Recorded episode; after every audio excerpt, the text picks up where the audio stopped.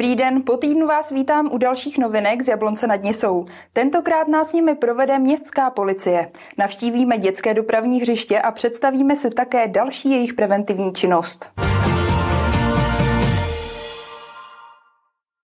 Dětské dopravní hřiště. To je místo, kterým by měly z bezpečnostních důvodů projít všechny děti.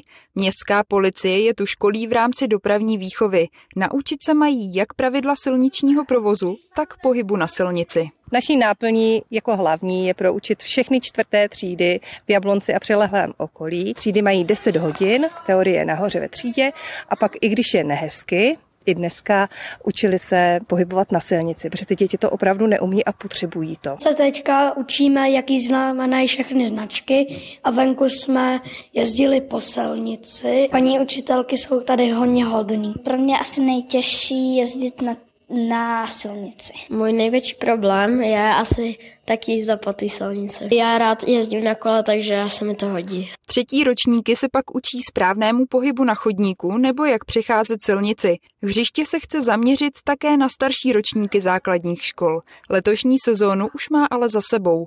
Veřejnosti se otevře zase na jaře. Hřiště jsme měli otevřený vlastně každou sobotu a každou středu týdnu.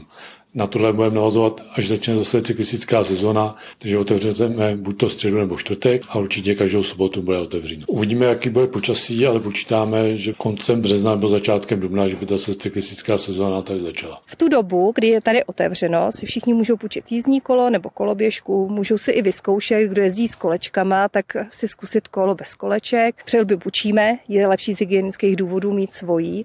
A koho to úplně nebaví, tak může nám vybarvit nějaký obrázek, dáme si ho na nástěnku a prostě naučíme je značky. Tady těch aktivit je spousta. Dopravní hřiště má k zapůjčení všechny velikosti kol i koloběžek. Pokud jste ale fanoušky elektrokoloběžek nebo jste pořídili vašemu dítku elektroautomobil, vyrazte trénovat raději například k přehradě. Na hřišti dávají přednost přirozenému pohybu. Elektrokolo úplně nevadí, ale elektrokoloběžka nám vadí, protože vlastně na ní nevykazuje žádnou aktivitu, když na tom elektrokole ano. Tyto pomůcky tady nemáme a nejsme ani jejich příznivci. Chtěli bychom, aby se děti naučili zdravému pohybu, tomu, že se jezdí na kole, na silnici, že zapojují svoje nohy a že prostě to není jenom o elektro, ale o té fyzické aktivitě. Co se týče doprovodu, pokud je dětem více než deset let, mohou přijít sami. Mají průkaz cyklisty a vše by měli zvládnout. U mladších dětí je doprovod rodičů nutný.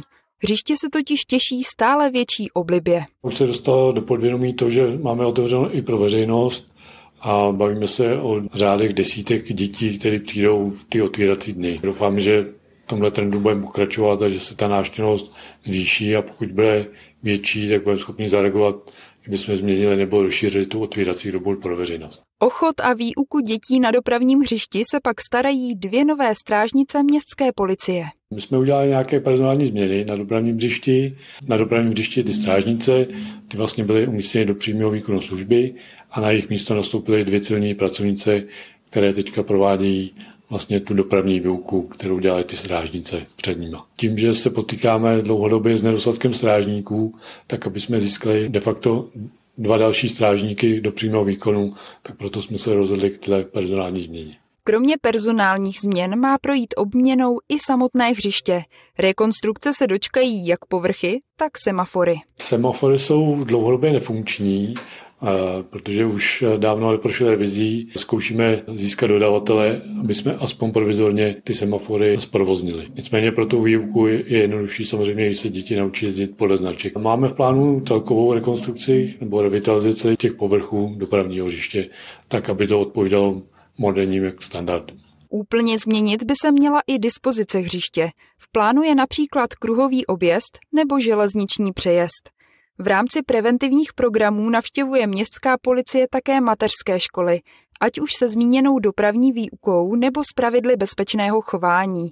Na neorganizovanou mládež pak cílí takzvaným peer programem. Současně obě vyhodnocujeme a ten peer program, který jsme zahájili v létě, a budeme žádat zastupitelstvo o další podporu tohle projektu na příští rok. Ta finanční podpora nám letos skončí a chceme teda sehnat peníze na ten projekt i na příští rok, aby pokračoval. Liberecký kraj podporuje také projekt zaměřený na seniory týkající se kyberkriminality. Krskáři v současné době a navštěvují tyhle seniory, přidávají jim magnetický leták, který si můžou umístit na lednici, a na tom letáku jsou nejčastější způsoby páchání kyberkriminality a způsobů, jak na to reagovat, aby nedošlo k naplnění a de facto odčerpání peněz u těch seniorů. Většinou se jedná o podvodné telefonáty, během kterých se někdo vydává za policii nebo bankovního poradce.